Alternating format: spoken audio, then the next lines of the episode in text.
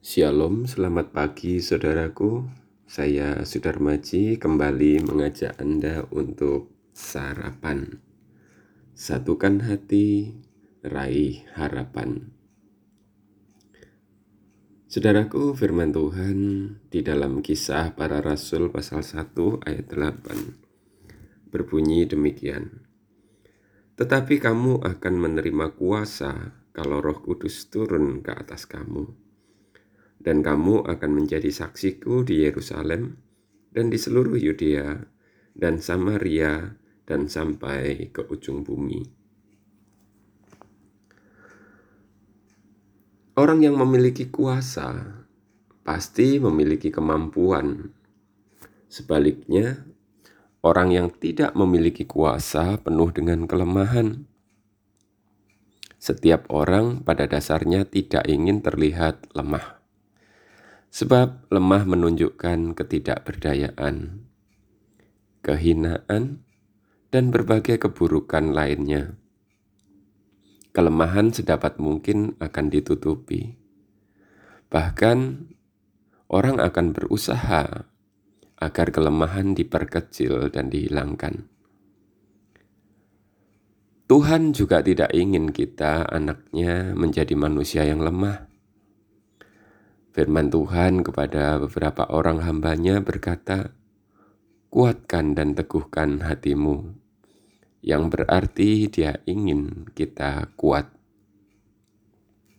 Ayat yang kita baca pun dengan jelas menyatakan bahwa ia ingin agar kita menerima kuasa. Kuasa yang akan diberikan bila roh kudus turun atas kita. Namun ada perbedaan cara pandang kita dan cara pandang Allah dalam menilai kekuasaan. Pada umumnya kita memandang kekuasaan sebagai sebuah pencapaian atau prestasi.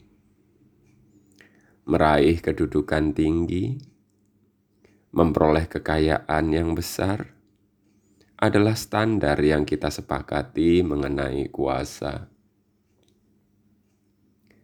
dengan merujuk pada ayat yang kita renungkan hari ini, menunjukkan bahwa memiliki kuasa dan bersaksi adalah dua hal yang sama.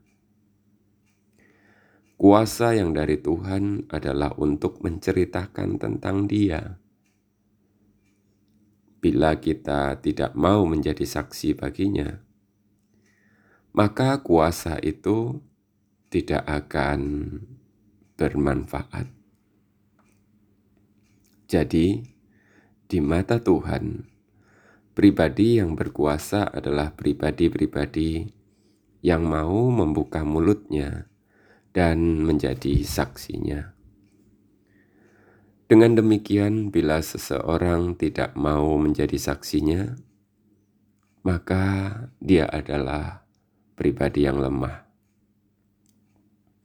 Seringkali kita mengabaikan perkara menjadi saksi ini dan tidak menganggapnya sebagai sebuah kelemahan.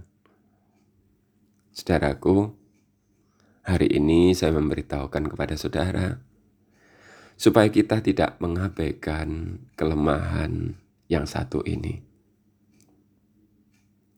Pilihan ada di tangan kita untuk menjadi lemah atau menjadi pribadi yang memiliki kuasa di dalam Tuhan.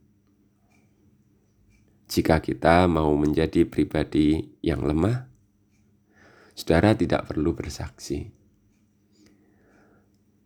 Tetapi jika saudara mau menjadi pribadi yang kuat dan memiliki kuasa di dalam Tuhan, jadilah saksi baginya.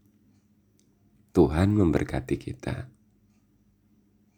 Amin. Jangan lupa sarapan